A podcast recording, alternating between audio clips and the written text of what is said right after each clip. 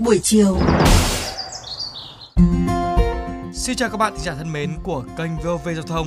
Rất vui khi lại được gặp lại các bạn thính giả trong chương trình Aspirin buổi chiều.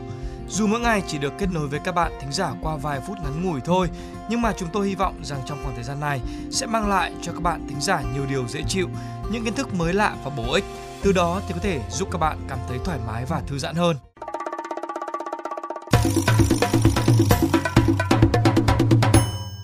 Chúng tôi nghĩ rằng hiện nay thì có rất nhiều các bạn thính giả đã dành rất nhiều thời gian để lướt web bởi có hàng tỷ thứ hay ho trên mạng xã hội đúng không nào? Các trang web giúp chúng ta giải trí và là nguồn thông tin vô tận, cũng là nơi để chúng ta kết nối nữa. Vậy nên thì chắc hẳn ai trong số chúng ta cũng đã từng vào những trang web quen thuộc để tìm đến mỗi khi cần. Nhưng các bạn thính giả có biết rằng giữa vô vàn website đang tồn tại thì có những trang web kỳ lạ được lập ra với mục đích rất thú vị.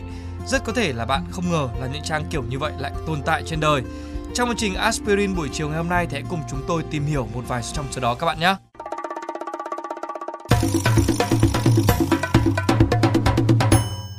Website đầu tiên có tên là do nothing for two minutes.com, nghĩa là không làm gì trong 2 phút.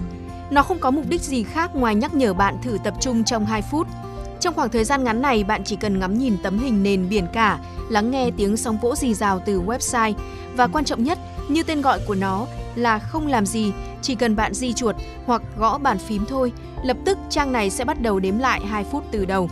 Các bạn hãy thử xem mình có phải là người tập trung không nhé. Còn tôi thì cũng vất vả lắm mới hoàn thành bài tập này, do là tay máy tay chân quá ấy mà.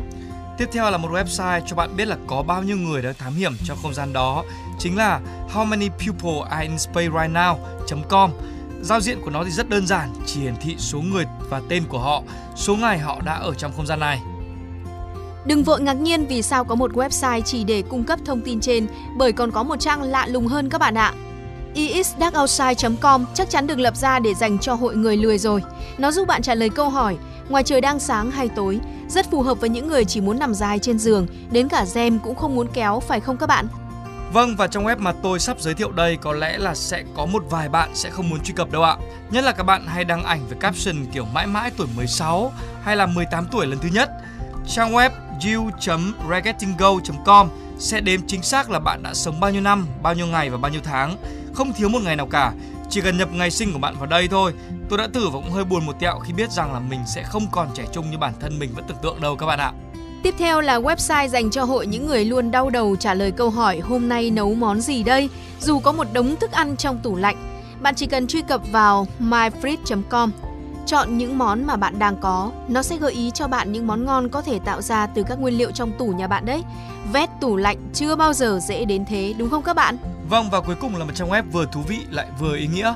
Bạn có bao giờ nghĩ rằng là chỉ cần trả lời câu đố vui cũng có thể quyên góp lương thực cho những người nghèo hay không? Trang web freerice.com là một trang web như vậy.